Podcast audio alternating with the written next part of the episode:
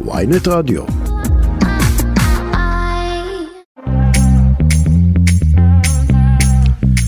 כסף חדש, התוכנית הכלכלית היומית של ynet רדיו. שלום לכם, שבוע טוב. אני רועי כץ, שקד אילת עורכת, מור אופר על הביצוע הטכני, ולנו יש תוכנית גם עמוסה, הרבה נושאים. תכף נדבר על ההחלטה הצפויה של בנק ישראל מחר על הריבית. ננסה לברר למה אף אחד לא רוצה אה, לשמש בתפקיד יושב ראש ועדת הכלכלה של הכנסת. תפקיד משמעותי, אבל אף אחד מחברי הכנסת לא רוצה. נדבר גם על חגי הקניות של נובמבר, נדבר על הניצול, הזיהום שיוצר את תעשיית הביגוד, בעיקר במזרח, לא רק. נדבר גם פתרונות, אה, נדבר טכנולוגיה על הכאוס בטוויטר. אז כן, אילון מאסק החזיר את דונלד טראמפ, אבל דונלד טראמפ לא כל כך רוצה לחזור לטוויטר. ולקראת סוף השעה שלנו, לקראת אה, פתיחת המונדיאל, חודש של גביע העולם, נדבר גם זכויות אדם, גם אה, המוות של אלפי פועלים, עד שהקימו שם את כל אופרציית האיצטדיונים, והאם, אם בכלל, זה מעניין את המפרסמים, אנחנו ניכנס לזה דווקא מהזווית של השיווק של הספונסרים הגדולים. כאמור, כסף חדש, הרצועה הכלכלית היומית של ynet רדיו, אנחנו מתחילים, אומרים שלום לכתב הכלכלית של ynet וידיעות אחרונות, שלום גד ליאור. שלום רב. אנחנו נערכים לקראת החלטת הריבית מחר של בנק ישראל. גד, איך זה ייראה? גישה יותר אה, אגרסיבית, או שהנגיד יפחית קצת את הרגל מהגז? זו בדיוק השאלה, הוא בדילמה, זאת אומרת, זה לא, לא רק הנגיד, זאת ועדה מוניטרית של בנק ישראל שהוא עומד בראשה, שישה חברים, והדילמה היא האם לדחוק את המשק לכיוון האטה וחלילה מיתון, דהיינו להעלות עוד ועוד את הריבית, להקשות על העסקים, להקשות אפילו על המדינה, כן, גם המדינה מחזירה חובות ומחזיקה חובות, וכמובן על נוטלי המשכנתאות, או אה, להיאבק בשיא הכוח באינפלציה ולהתעלם מהעניין הזה של ההאטה במשק ולעצור את עליית המחירים שהיא גדולה מאוד, אמ, גדולה יח... לא יחסית לעולם, אבל גדולה מאוד להרבה מאוד אנשים בארץ, שחמישה אחוזים לשלם יותר על כל מה שהם קונים, זה הרבה כסף. ברור. עכשיו, אה, בתזמון אה, אתה יודע, מדויק מאוד, מגיעים נתוני הלמ"ס לאוקטובר האחרון, ופה אנחנו רואים סוג של האטה בשוק העבודה. עכשיו, אה, אחד הפחדים הגדולים מהעלאה של ריבית, זה כן, אתה אה, מנסה להחזיר את השד האינפלציוני לבקבוק, אבל על הדרך אתה מכניס את המשק להאטה. עד כמה הדברים האלה עומדים לנגד עיניו של הנגיד והוועדה המוניטרית? כן, אז זה בדיוק מה שאמרתי, אמ, זה פשוט האטה מול אינפלציה. ברור שזה עומד לנגד עיניו וברור שהוועדה המוניטרית צריכה להתחשב בנושא הזה, ואני אומר את האבל, הצמיחה כבר לא גבוהה כמו שהייתה קודם, האבטלה מתחילה לעלות, זה לא אומר שהיא תמשיך לעלות בקצב, אבל היא מתחילה לעלות, אנחנו על 4.3 אחוזים, אחרי שאנחנו היינו בשיעורים של פחות מ-4 אחוזים, אפילו ב-3.5 אחוזים, וזה אומר ש... צריך מאוד להיזהר. הדבר הגרוע ביותר שיכול לקרות זה אבטלה ואינפלציה, וזה כבר נקרא סטאגפלציה, כשיש גם מיתון וגם עליות מחירים. לפי שעה, אני חייב לציין שהנגידים בעולם, שכולם מעלים ריבית, לא הצליחו לעצור את האינפלציה. האינפלציה בבריטניה חצתה את עשרה אחוזים, בארצות הברית היא יותר משמונה אחוזים, ברוב ארצות אירופה הם בסביבות עשרה אחוזים, יש מדינות שבהן אפילו עשרים ושלושים אחוזים, לא באירופה, במקומות אחרים, ואנחנו מאוד חוששים, אנחנו, זאת אומרת, הציבור צריך לחשוש שתהיה פה סטגפלציה, גם עליית מחירים וגם מיתון, וזה המצב הרע ביותר, בעיקר לעניים, בעיקר לאלה שיאבדו את מקום העבודה, והמחירים יעלו והם לא יוכלו להסתדר. גד ליאור, עד כמה ההחלטה הזאת שהיא ככה אה, בתקופת הדמדומים, הממשלה יוצאת, אנחנו עדיין לא יודעים איך תיראה אה, הממשלה לא- הנכנסת או שר אוצר, עד כמה אה, הדבר... אתה מתכוון דמדומים של הממשלה. כן, עד כמה תקופה... עד כמה אי הוודאות הפוליטית, או הלקונה אפילו במשרד האוצר, עד כמה זה מהדהד בבניין של בנק ישראל ממול? מהדהד מאוד, וזאת הבעיה הקשה. כרגע אין ממשלה. וגם כשתהיה, הממשלה הנוכחית היא קיימת אה, על הנייר, אין להם שום סמכויות, אז תוקפים בסוריה, כנראה, כך אומרים וכולי, אבל אין שום סמכות לעשות משהו בנושאים הכלכליים. גם כשתיכנס ממשלה חדשה שאף אחד לא ישווה את עצמו שלמחרת יש פה צעדים כלכליים. זה יארך חודשיים, שלושה לפחות. צריך תקציב, צריך חוק הסדרים, צריך כמה וכמה החלטות לקבל. אגב, הבדל עצום בין האדונים דרעי וסמוטריץ', אחד הוא פחות או יותר סוציאליסט והשני הוא קפיטליסט, ותלוי מי יגיע לאוצר. הרי השר בסופו של דבר מנווט את uh, uh, הצעדים ואת ההחלטות, וזה יהיה מאוד מאוד uh, uh, שונה מי מביניהם יהיה השר, בסוף אולי אלי כהן יהיה, אי אפשר לדעת, הרי פה הכל נזיל. Mm-hmm. בנימין נתניהו יותר מכל היה רוצה שהמשרד הזה, לצד משרד הביטחון, יישארו בליכוד, אבל כשיש לך שותפים קואליציוניים שבלעדיהם אין לך ממשלה, כנראה שתצטרך לתת את התיק הזה. אם אנחנו מדברים על זהות שר האוצר הבא, איך נערכת הפקידות הבכירה בתוך משרד האוצר לזהות השר? אה, נתניהו השאיר את זה, אתה יודע, לדרעי ולסמוטריץ' להחליט, אבל אה, במשרד האוצר, הדרג המקצועי, חלקם אנשים שיש להם הרבה מאוד אופציות בחוץ, איך הם נערכים? שאלה בדיוק במקום, הם נערכים בשקט, הם כמובן לא בדיוק אומרים מה הם חושבים, אפשר לנחש מה הם חושבים. הם שמרו על קופת המדינה, הם דאגו לא לתת כספים למי שלא צריך לתת, והם מאוד חוששים שזה מה שעלול לקרות. זאת אומרת, אני לא אומר פה שלא צריך לתת לחרדים או לא צריך לתת לכל מיני גורמים אחרים.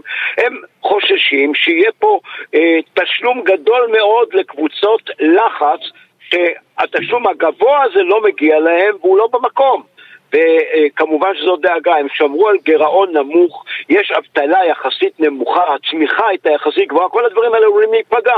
ופקידים באוצר לא אוהבים ש... העניינים הכלכליים מתנהלים שלא, כמו שאומרים, לפי הספר. זאת אומרת, פתאום יבואו, יגידו להם, סליחה על הביטוי, לזרוק כסף ולפזר, לא לרוחם. אגב, זה קרה בימי הקורונה, בלית ברירה, היה משבר קורונה, והשליכו, אני אומר השליכו, איך אמרו מההליקופטר, מיליארדים לכל מיני מטרות, חילקו שישה וחצי מיליארד במענקים, שרוב האנשים, רואי, לא אתה ולא אני, היינו זקוקים ל-750 שקל, זה לא קידם אצלנו שום דבר, אנחנו לא רצנו איתם לחנויות לקנות, ובוודאי שקבלנים עשירים ומנהלי בנקים גם לא היו זקוקים ל-750 שקל. אנחנו מאוד מקווים שהממשלה הבאה תגלה אחריות. אני חייב לומר, בנימין נתניהו מבין כלכלה, יודע כלכלה, הוא היה שר האוצר, ואם הוא ינווט את המשרד, כנראה שלא יהיו פה מקרים חריגים, אבל אם אה, נגיד מישהו כמו כן. סמוטריץ', שאנחנו יודעים שהוא לא הכי ממושמע, יקבל את המשרד, יכול להיות שהוא ינהג כמו כחלון. כחלון, סליחה על הביטוי הגס, קצת צפצף על נתניהו, הוא עשה מה שהוא רצה, כל פעם כשנתניהו היה בחו"ל הוא המציא איזה תוכנית נטו משפחה, נטו תינוקות, כל פעם משהו מהסוג הזה שנתניהו קרא עליהם פחות או יותר בעיתון, ואני חושב שנתניהו מאוד מאוד היה רוצה שתיק האוצר יישאר בידי הליכוד. עכשיו גד, אחד הדברים שהותיר ישראל כץ, הוא הורדוס, אה, לבא אחריו. אחד הדברים שהוא הותיר זו אדמה חרוכה במבנה של משרד האוצר. אביגדור ליברמן, תוך פרק זמן מאוד קצר, הצליח לייצב את משרד האוצר, הצליח לייצר יחסי עבודה, החזיר את הכבוד, החזיר את המשמעות לאגף התקציבים, למנכ"ל. הדמויות האלה, הן צפויות להישאר? קודם כל, יש שם ארבעה או חמישה פקידים בכירים פקידים, אה, אה, אנשי מקצוע, שעומדים לעזוב בקרוב. דוגמה, ערן יעקב, החוזה שלו בין חמש השנים, ולא יאריכו אותו, כי כבר מארבע שנים האריכו לחמש בעצם, החוזה הזה מסתיים במרץ. שירה גרינברג, הכלכלנית הראשית, גם עומדת לפני סיום. אה, הממונה על השכר, גם הוא כבר אה, בשלבים של לפני סיום, נדמה לי שבינואר, זה באמת תהיה פה תחלופה.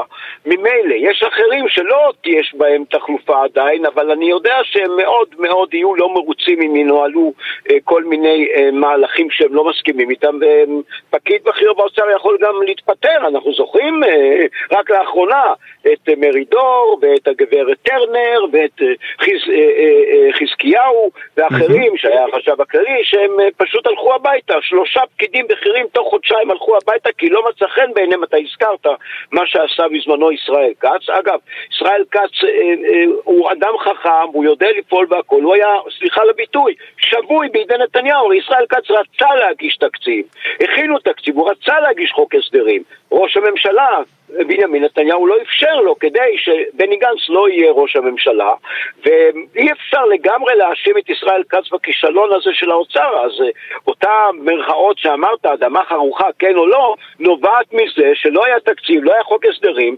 וראש הממשלה לא אפשר להעביר את, התקציב אה, ואת חוק ההסדרים. אז זו בהחלט אה, החלטה של ראשי משרד האוצר שאם המצב לא יהיה כפי שהם חושבים שהוא יכולים אה, מיוזמתם להתפטר, זה כבר קרה. כן, גד ליאור, אני רגע מחזיר את ההחלטות הכלכליות לסדר היום שלנו. אמ, אז, אז שר אוצר ככל הנראה לא יהיה עד סוף אה, נובמבר. מה זה אומר על הפחתת מס הבלו, אחת מההחלטות המרכזיות של אביגדור ליברמן? כן, אה, שוב, שאלה טובה, אני היום מחלק לך ציונים טובים, אתה רואה? אה, שאלה אתה, במקום. אתה לא רואה את זה, אבל אני מסמיק פה באולפן. רועי היקר, גם באוצר לא יודעים מה יהיה עם הדלק, אף אחד לא יודע. הרי אין בעצם שר אוצר עם סמכויות, היועצת המשפטית לממשלה לא תאפשר למר ליברמן, שהוא כבר שר, אה, שר לא שר, לבצע מהלכים. אני אפילו לא בטוח כל כך שליברמן מעוניין להמשיך להוריד את המס כאשר גם המחירים קצת ירדו אה, בעולם וכאשר זה בעצם עלול להביא להישג לממשלה הבאה שפתאום המחירים יורדים כרגע אין שר אוצר, נשארו עשרה ימים עד סוף החודש, לא בטוח שיהיה שר אוצר עד אז, וככל הנראה, שוב, מאוד צריך לדבר בזהירות בענייני אוצר, mm-hmm. ככל הנראה אה, מחירי הדלק מאוד יעלו לקראת ה-1 בדצמבר, כי כנראה, שוב אני אומר הכל כנראה, מס הדלק לא יוארך.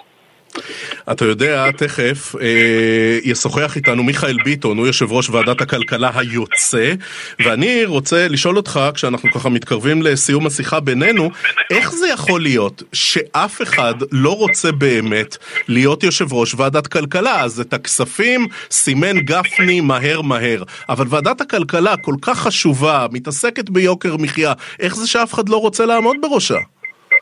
תראה, אה, אני אגיד לך, אני חושב שכן רוצים. העניין הוא שאנשים שהיו שרים והיו בכירים וכולי, מהשורות הראשונות, הרי לא היו הרבה ועדות לאופוזיציה, זו ועדה של האופוזיציה. לא מעוניינים, תאר לך, ליברמן רוצה להיות עכשיו יו"ר ועדת כלכלה, אה, אה, אה, הגברת ברביבאי רוצה להיות יו"ר ועדת כלכלה, זאת אומרת, אלה שהיו שרים ומשכו, אתה יודע, את כל הנושאים הכלכליים אחריהם וקיבלו החלטות, אז כן, אבל אני לא בטוח שלא כולם רוצים להיות, יש חברי כנסת מהספסלים האחוריים שהיו מאוד רוצים להיות יו"ר ועדת כלכלה. ועדת הכלכלה היא ועדה מאוד חשובה, מאוד חשובה, ו... אני חושב שיש לא מעט חברי כנסת שהיו רוצים, אבל לא אלה שבאמת אולי יכולים להצליח שם מאוד, זאת אומרת, אלה מהשורה הראשונה. גד ליאור, כתב כלכלי, ynet, ידיעות אחרונות, תודה גד, תודה על השיחה. תודה רבה.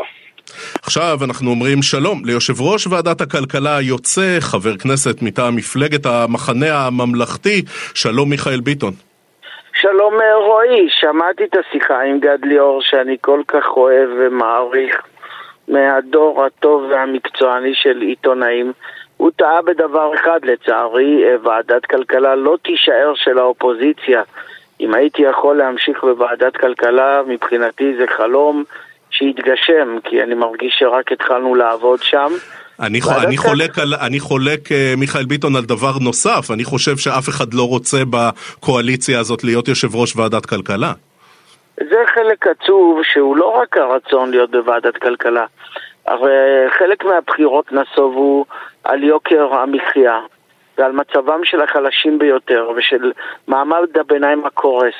ואתה רואה על מה מתווכחים במשא ומתן הקואליציוני, דת ומדינה ופסקת התגברות ולעלות על בג"ץ. אתה אומר, איפה ההבנה שהכאב היומיומי של האזרחים, כולל מפלגות שמייצגות אנשים שקשה להם? בסופו של דבר המצביעים של ש"ס ויהדות התורה וחלק גדול מהליכוד זה אנשים שנאבקים על הקיום היומיומי. רגע, אז תסביר לי את זה שנייה, כי אתה כבר אה, פוליטיקאי אה, ותיק ואתה מכיר את הכנסת מבפנים. למה אנשים לא רוצים להיות יושבי ראש ועדת כלכלה? הרי עוסקים פה ממש ב- בליבת החיים בישראל, וגם, כמו שראינו, אפשר לקבל לא מעט תקשורת ולעשות לא מעט מהלכים שמדברים עליהם, אז למה הם בורחים מזה כל כך? אני חושב שהם טועים ולא מבינים. אני אגיד את האמת אה, על עצמי. הייתי שר בשלושה משרדי ממשלה והציעו לי את ועדת כלכלה וראיתי בזה אה, ירידה מתפקיד שר, אבל אחרי שהייתי שנה בוועדת כלכלה ויכולתי להביא רפורמות אה, ולעסוק ביבוא ולעסוק בבנקאות ולטפל בטייקונים ולהילחם בכפל עמלות ולהביא חוקים שמתקינים אה, את האגרה על פתיחת תיק משכנתה ועוד ועוד גיליתי שוועדת כלכלה במעמדה מול שמונה משרדי ממשלה היא, בוא נגיד, התפקיד בכנסת שהוא יותר חזק מכל המשרדים הקטנים והלא משמעותיים. לכן אנשים טועים. יש רגע, בטח אם יציעו לי להיות שר כלכלה או שר חינוך או לא משנה מה, בוודאי שארצה את זה. אבל אחרי שורה של חמישה עשרה שרים, יושב ראש ועדת כלכלה בהשפעתו, כולל גם יושב ראש ועדת כספים, טוב שם זה ברור, אלה תפקידים שמשפיעים על המדינה ועל המדיניות הכלכלית והחברתית יותר מעשרות אה, שרים עם תקציבים קטנים ולא משפיעים.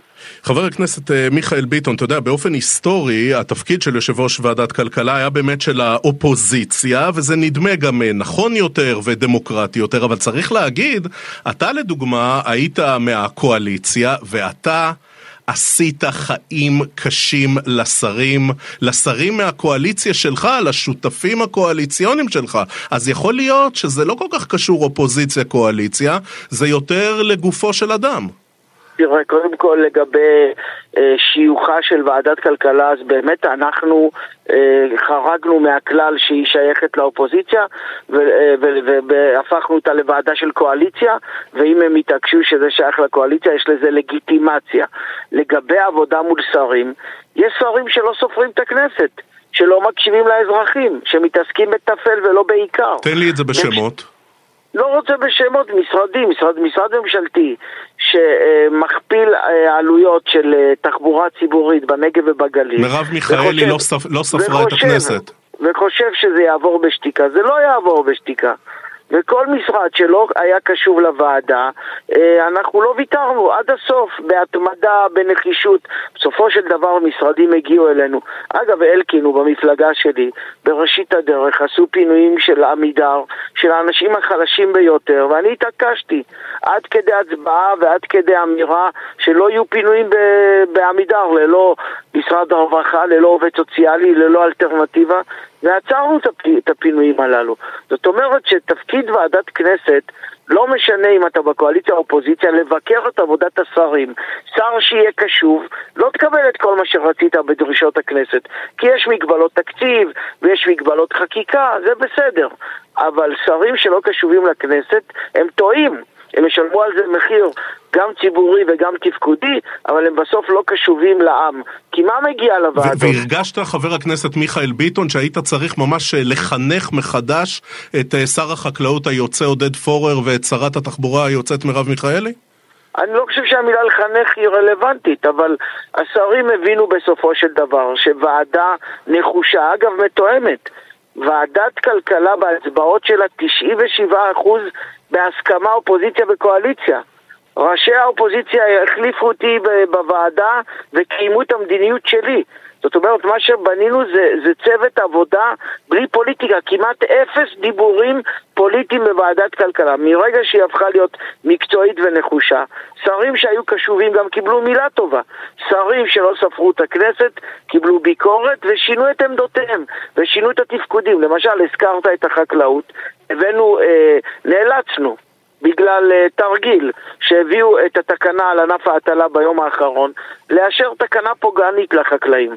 בסופו של דבר השר נדרש לתקן את התקנה שוב, ושם אמרנו לו זה יקרה רק בהסכמה ובכבוד ובקשב לחקלאים, והבאנו תקנה uh, ראויה יותר.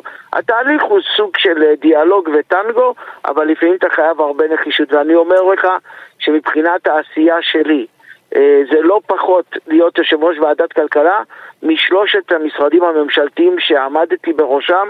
החלום שלי זה להמשיך בוועדת כלכלה. אני יודע שהוא לא כל כך ריאלי, אני יודע בדיוק איך אתה יכול להמשיך את החלום הזה. כל מה שאתה צריך זה להצטרף לקואליציית נתניהו, מיכאל זה ביטון. זה לא יקרה, זה לא יקרה. אני במחנה הממלכתי, אני עם בני גנץ, אבל uh, אני אומר לך שמי ש... התחילו כבר להגיע הרמזים וההצעות? לא, זה כבר uh, היסטוריה ולא רלוונטי כבר, uh, זה קרה כל השנה האחרונה, זה לא צריך לחכות לבחירות שהפניות האלה יהיו, אבל בסופו של דבר אני אומר לך שמי שלא מבקש את ועדת כלכלה ומבקש להיות שר זוטר או לא משמעותי, טועה טעות חמורה. אני ממליץ להם, לכו לוועדת כלכלה, היא משפיעה על המשק, על הצמיחה, שומרת על החלשים ועל מעמד הביניים, והכלי הכי משמעותי בכנסת למאבק ביוקר המחיה, כשאתה מסתכל, כשאתה מסתכל על חברי הכנסת, כשאתה מסתכל על חברי הכנסת שהושבעו מהקואליציה, מי לדעתך, מיכאל ביטון, יכול להיות יושב ראש טוב, מקצועי, ערכי לוועדת הכלכלה? מקלב החליף אותי ועשה את זה מעולה, מרגי היה יושב ראש ועדת כלכלה ועשה את זה מעולה. אמ, יש עוד רבים אחרים, גם בליכוד, אנשים טובים ומקצועיים שמבינים כלכלה ומבינים חברה. יכול להיות שמציעים להם שרים, אני אומר, אם לא מציעים לך שר משמעותי, לך על ועדת כלכלה, שם בסופו של דבר תגלה שההשפעה על החיים של האזרחים לא פחותה ממשרד קטן ללא תקציב. מיכאל ביטון, ברמה האישית, אה, התרגלת כבר לעובדה שהנה איבדתם את השלטון, אתם הולכים לאופוזיציה, הרבה מאוד דברים השתנו? כן, אנחנו מקבלים את דין הבוחר. תזכור שהייתי ראש עיר שתי קדנציות, ניהלתי שלוש מערכות בחירות, פעם הפסדתי במרוץ לקק"ל. אתה לא מנצח כל החיים בפוליטיקה. הניצחון האמיתי זה לשרת את האזרחים. וגם חבר כנסת זוטר שיטפל באלף פניות בשנה ויטפל בחמישה חוקים וייאבק על עשרה נושאים שנת עבודה גם כשהוא אחרון האופוזיציה זאת שליחות ציבורית וזה מה שנעשה בתקופה הזאת. אמרה היום אה, חברת הכנסת מירב בן ארי מיש עתיד, היא אמרה איזה אופוזיציה, איזה גוש, כל אחד עובד בנפרד, בני גנץ בטוח שהוא רוצה להיות ראש ממשלה, מרב מיכאלי בטוחה שהיא תהיה ראשת ממשלה, מתי תתחילו לעבוד כמו אופוזיציה לוחמת? אתה צודק, יש חריקות של uh, היסטוריה של מערכות יחסים ושבאמת הגוש הזה לא הגיע... מה זה חריקות? הם לא סובלים אחד רואי, את השני. תן לי, תן לי. הגוש הזה לא הגיע בנוי ומאוחד uh, עם, עם uh, שמירה על המנדטים שיש לו לבחירות האלה, זה כשל. ולכן אנחנו צריכים כולנו לעבוד ביחד ובסוף אם לא תהיה אופוזיציה אה, משותפת לא תהיה השפעה. אני מאמין שהדברים יתיישרו והלב יתנקה, הפיוס בין מפלגות יגדל ונגיע כאופוזיציה עם, עם המקסימום שנוכל לאתגר את הממשלה איפה שהיא לא פועלת אה, נכון, איפה שהיא תשמור על ביטחון ישראל ותדאג לחלשים ותעשה מעשים טובים, אפילו נגיד מילה טובה, אבל כשנראה שהיא משתוללת ומקצינה ופוגעת באוכלוסיות, אנחנו נהיה שם כדי להיאבק. מיכאל ביטון, יושב ראש ועדת הכלכלה היוצא, חבר כנסת מטעם מפלגת המחנה הממלכתי, תודה רבה לך אדוני. תודה לך רועי. כסף חדש, אנחנו מזכירים לכם שאם אתם רוצים להאזין בהאזנה מאוחרת לכל התוכניות המלאות והרעיונות החתוכים, אתם יכולים לעשות זאת במתחם הרדיו באתר ynet או בכל אפליקציות הפודקאסטים המובילות. מה אתם מחפשים? כסף חדש. בשורת החיפוש יכולים להאזין לנו בכל מקום, בכל שעה, בכל מכשיר. אגב, אם אתם מאזינים לנו כ...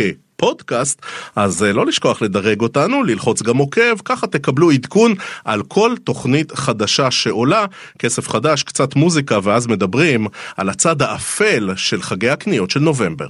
כסף חדש, התוכנית הכלכלית היומית של ynet רדיו. אנחנו רוצים לעבור לנושא הבא, חגי הקניות של נובמבר, הם כבר פה. ותעשיית הטקסטיל היא חלק אה, מרכזי, תעשיית הבגדים מחגי הקניות האלה.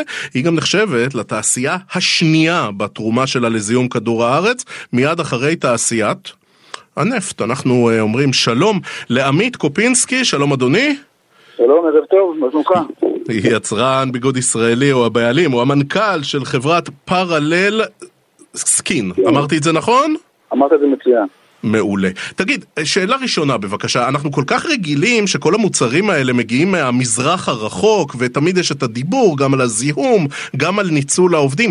זו בעיה רק של תעשיית הטקסטיל במזרח הרחוק, או שזו בעיה גלובלית? זה בעיקר של המזרח הרחוק, אבל אה, אנחנו צריכים להבין שכל דבר שקשור בייצור מערב אנשים, וככל שהטכנולוגיה מתקדמת יותר, אנחנו שואפים למזער את כמות יד האדם שנוגעת בעצם בתהליך הייצור עצמו.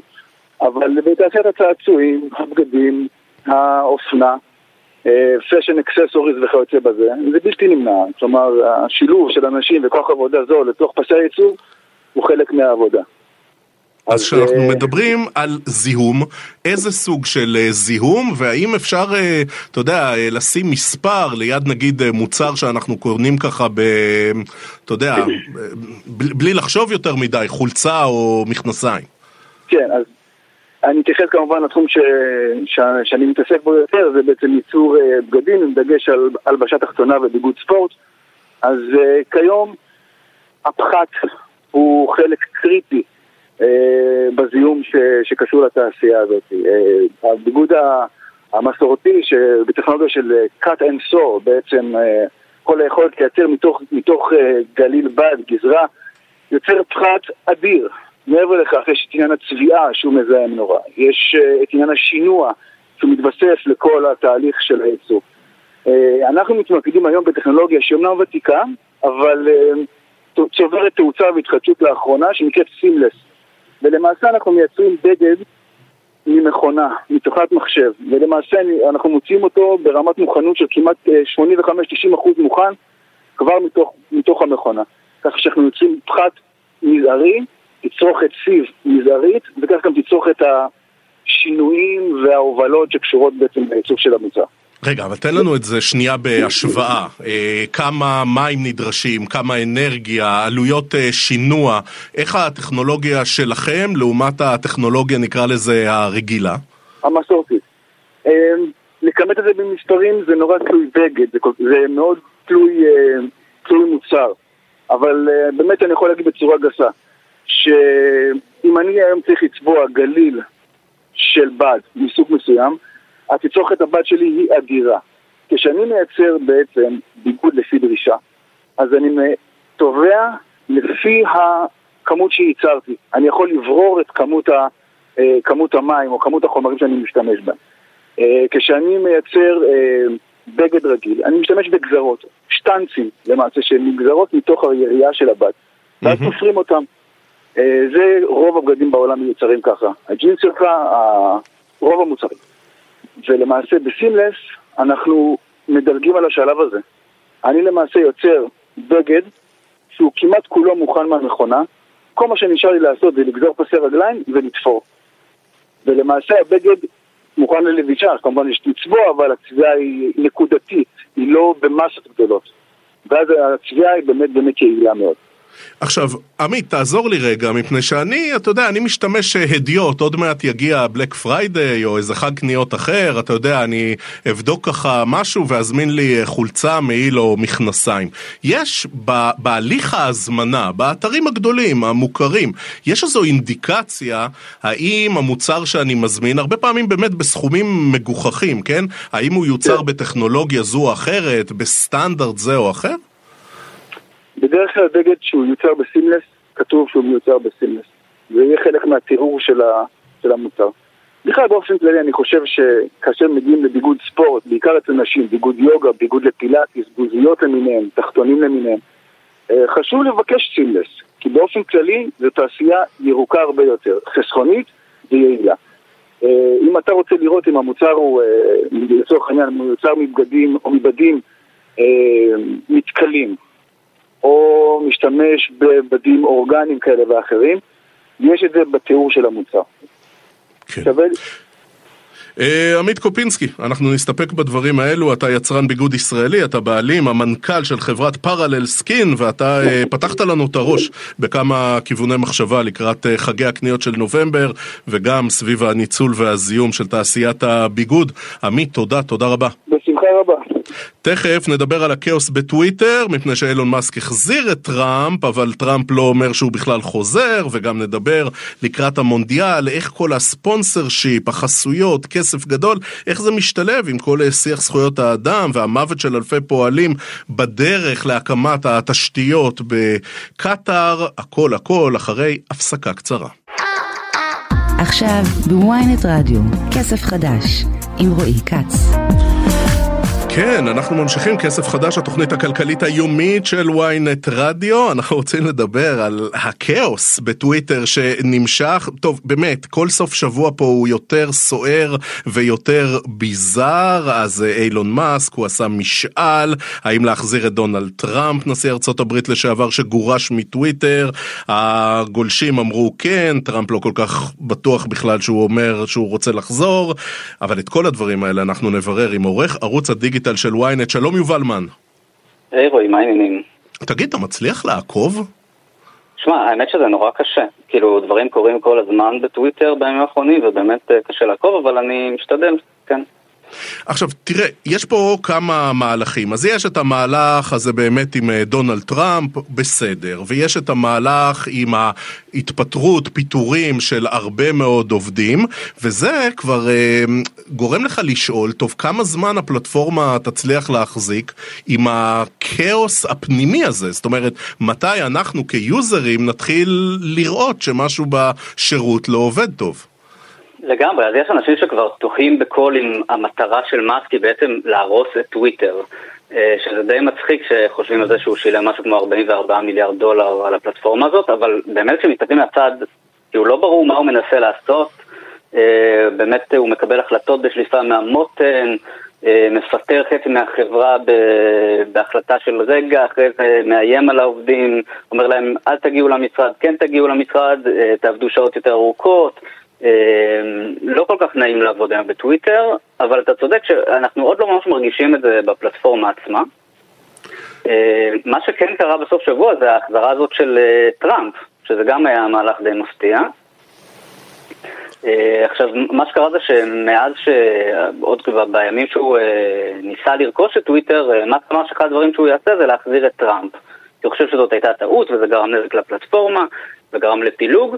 אבל איך שהוא קיבל את טוויטר בחזר, אה, לידיים, הוא אמר, אני אקים מועצה שתפקח על ניטור התוכן בטוויטר, ורק היא תקבל אה, החלטות מהסוג הזה. אמר אה, ועשה בדיוק את ההפך.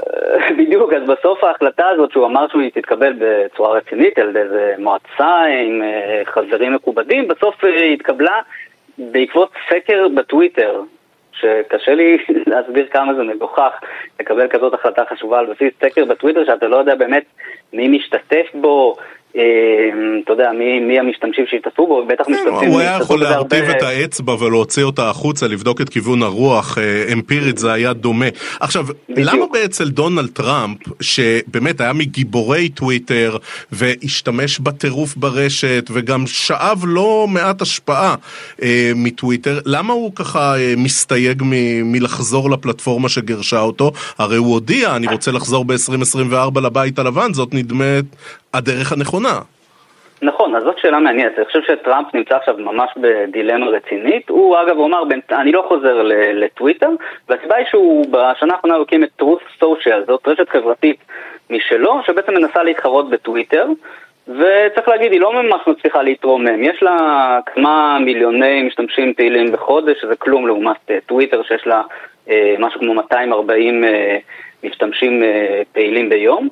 אה, ובעצם היתרון, אחד היחידים היום של טרוט סושיאל זה בעצם הבלעדיות של טראמפ בפלטפורמה, בעצם זאת הפלטפורמה היחידה שהוא מותר לו להשתמש בה, כי כאמור הוא שעה גם מיוטיוב, הוא שעה גם מפייסבוק, הוא לא יכול להשתמש בפלטפורמות האלה. עכשיו, אה, לחזור לטוויטר זה בעצם מכת מוות לטרוט סושיאל, כן? אה, ומצד שני, הוא באמת, הוא רוצה לחזור לבית הלבן, בשביל לחזור לבית הלבן אתה צריך לדבר להמונים, ואין דרך יותר טובה לדבר להמונים מאשר דרך טוויטר. אה, אז זאת באמת דילמה ש, שהוא יצטרך לקבל, ו, ולי קשה, קשה להאמין שהוא יצליח באמת לעמוד במילה שלו ולא לחזור לטוויטר, כי אה, ככל שהמרוץ הזה יתחמם, הוא, אז, הוא ירגיש יותר ויותר את הצורך הזה לדבר לעוקבים שלו, ל-70 מיליון העוקבים שלו בטוויטר, בטוויטר. יובל מן, תגיד, אה, האירוע הזה שבו האיש העשיר ביותר בעולם קונה את הרשת החברתית טוויטר, 44 מיליארד אה, דולר, אתה הזכרת את זה במהלך השיחה, ואז, אתה יודע, מתנהל בצורה גחמתית, אה, אתה לא מבינים, לא מודל עסקי וגם לא מודל אפילו התנהגותי. מישהו בתעשיית הטכנולוגיה העולמית, הוא, הוא מתייחס לזה? זאת אומרת, יש איזה... משהו מזה מהדהד, או שכולם שומרים על שתיקה ופשוט רואים איך הוא מרסק את טוויטר לתוך הרצפה? תראה, אז אני חושב שהמתחרים אה, צופים בהנאה איך, איך, איך, איך מאסק מתעלל בטוויטר ובאמת אה, נראה שהוא אה, עלול עוד להרוס אותה, אני בטוח שמרק צוקרברג ככה צופה בהנאה מהצד ומחכך ידיים.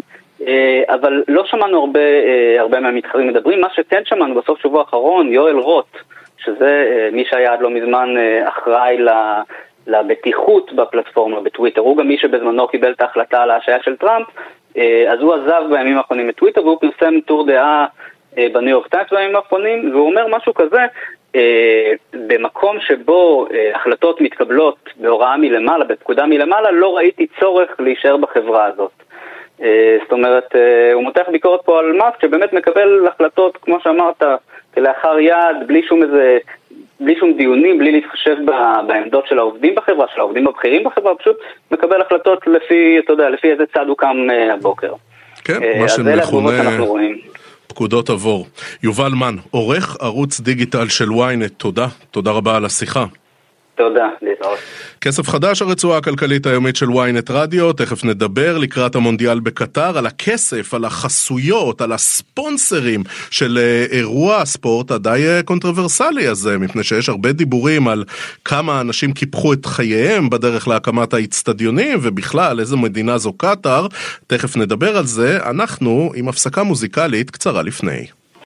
כסף אה, חדש, התוכנית הכלכלית היומית של ynet רדיו, זה היה רביד פלוטניק עם מדינת משטרה, אנחנו ממשיכים אה, לקראת הפתיחה החגיגית, סימן שאלה של גביע העולם בקטאר, רוצים לדבר על הקשר בין מה שהתרחש שם בדרך לאירוח המונדיאל ולהקמה של האצטדיונים המפוארים, לבין אה, כל החסויות של החברות, של המותגים הכי גדולים בעולם, לאחד מאירועי הספורט המשמעותיים שיש פה תמיד, מפני שחמישה מיליארד צופים יצפו במונדיאל הזה, זה, זה סדר גודל של שני שליש מאוכלוסיית כדור הארץ, ואם יש צופים, יש מותגים, ואם יש מותגים, יש כסף, ואם מדברים על מותגים ועל כסף, אומרים שלום לאיתי גלאון. שלום. לשעבר סמנכ"ל הקריאייטיב של מכאן תל אביב, היום מומחה קריאייטיב עצבני וגם עצמאי. אה, אל איתי... תגיד מומחה, אל תגיד מומחה. מומחה, מומחה וידען מופלג והאיש שיעזור לנו להבין את הסיפור הזה. תגיד, אני מבלבל את המוח פה כשאני מתחיל לצקת ערכים וזכויות אדם לכל השיח הזה, או שיש אה, עיניים על המסך, יש כדורגל, יהיו פרסומות ותעזבו אותנו. מה יפה בפרסום? שגם כשמדובר בזכויות אדם, ובוא, היה פה, אני לא מכיר את המספרים במדויק, אבל מדברים פה על אלפים של הרוגים במהלך ה... במהלך ההכנות למונדיאל הזה, אבל גם בסיפור הזה יש מותגים שיודעים, אה, איך נקרא לזה, להיות בצד הנכון של ההיסטוריה. אה, ולא מעט אה, מותגי בירה, למשל, בארץ הבירה האולטימטיבית, שזאת אנגליה, הודיעו, ב... ב... זו הייתה יוזמה של, הייתה יוזמה של בר אחד קטן, שכחתי את שם העיר, אבל לא לונדון, איזה עיירה נידחת. Mm-hmm. שהודיע שלכבוד, אה, זאת אומרת, לאור זה שכל כך הרבה חיים קופחו במהלך ה... במהלך ההכנות, הם אה, מקדישים אה, מכל פיינט שהם שם מוכרים בפיינטים, אל תשאל אותי כמה זה בליטרים כי אני לא יודע, הם הודיעו שמכל עשרה פיינט שהם ימכרו במהלך המונדיאל, אה, פיינט אחד ילך לתרומה לקרן שהם מקימים עבור המשפחות של הנפגעים. אה, והיוזמה הזאת תפסה כמו אש, והיום יש אה, מאות של ברים ואפילו כמה מותגי בירה לא קטנים בכלל בממלכה הבריטית שמשתתפים ביוזמה הזאת. אז זה למשל דוגמה לאיך אתה אמ, גם אה, לכאורה משקיט את המצפון וגם ממשיך למכור בירה, כי אתה יודע, כדורגל בלי בירה באי הבריטי זה... אה, אבל איתי, אתה יודע, אני מסתכל על אדידס שהיא נותנת חסות, על קוקה קולה שהיא נותנת חסות, על מקדונלד שהיא נותנת חסות, ועל, אה, אתה יודע, אה, ענקית בירה כמו אנייזר בוש, בדווייזר שהיא כן. נותנת חסות. בסדר, אז אתה יודע, אז אתה תומך בזכויות להט"בים, ואתה בעד כל מה שצריך להיות בעדו, אבל בסוף אתה משלם המון המון כסף כדי שיראו אותך בתוך האירוע הזה. כי מה, למותג עולמי גדול הוא לא יכול להרשות לעצמו לא להיות? להיות שם? Uh, התשובה היא כן. עכשיו, יותר מזה, יותר מזה, היום uh, באירוע, באירוע לא פחות גדול, שזה המשחקים האולימפיים, היום הוועד האולימפי, שהוא uh, ארגון לא פחות מושחת uh, מפיפ"א, היום הוא כבר, זה כבר לא ברמה של ספונסרים, זה ברמה של, uh, אני לא זוכר איך קוראים למינוח הזה באנגלית, אבל הם, הם פרטנרים. זאת אומרת, אתה היום לא יכול להשתמש בסמל הטבעות האולימפיות ככל העולה על רוחך. אה, אתה צריך להיות פרטנר של הוועד האולימפי. וחברות ענק שרוצות, אה, הרי מה, מה קורה בעצם? קטאר אה, שילמה המון המון כסף עבור המונדיאל הזה, לא, בש, לא בגלל שהם נורא אוהבים כדורגל, אלא בגלל שהם מבינים שעיני כל העולם יהיו נשואות והם יוכלו להראות את הקדמה ואת הבנייה ואת המודרניזציה ואת האהבה שלהם לספורט שהוא הספורט הפופולרי ביותר בעולם. הדברים האלה הם אה, עולים מיליארדים של דולרים, זה המונדיאל היקר ביותר בי פאר, אפילו לא ברמת תחרות. רגע, איתי, אה, אז אה, אתה עסקת בדברים האלה. יכול להיות שהדבר הנכון למותג, אפילו מותג גלובלי, זה להגיד, אני רוצה להיות מהצד הנכון של ההיסטוריה, לא רק בגלל סוגיות ערכיות ומה שנכון, אלא כי זה פשוט יהיה... אתה יודע, good branding, להגיד, אני כן, שם את עצמי כן. מול כולם ואני לא לוקח חלק בחגיגה הזו?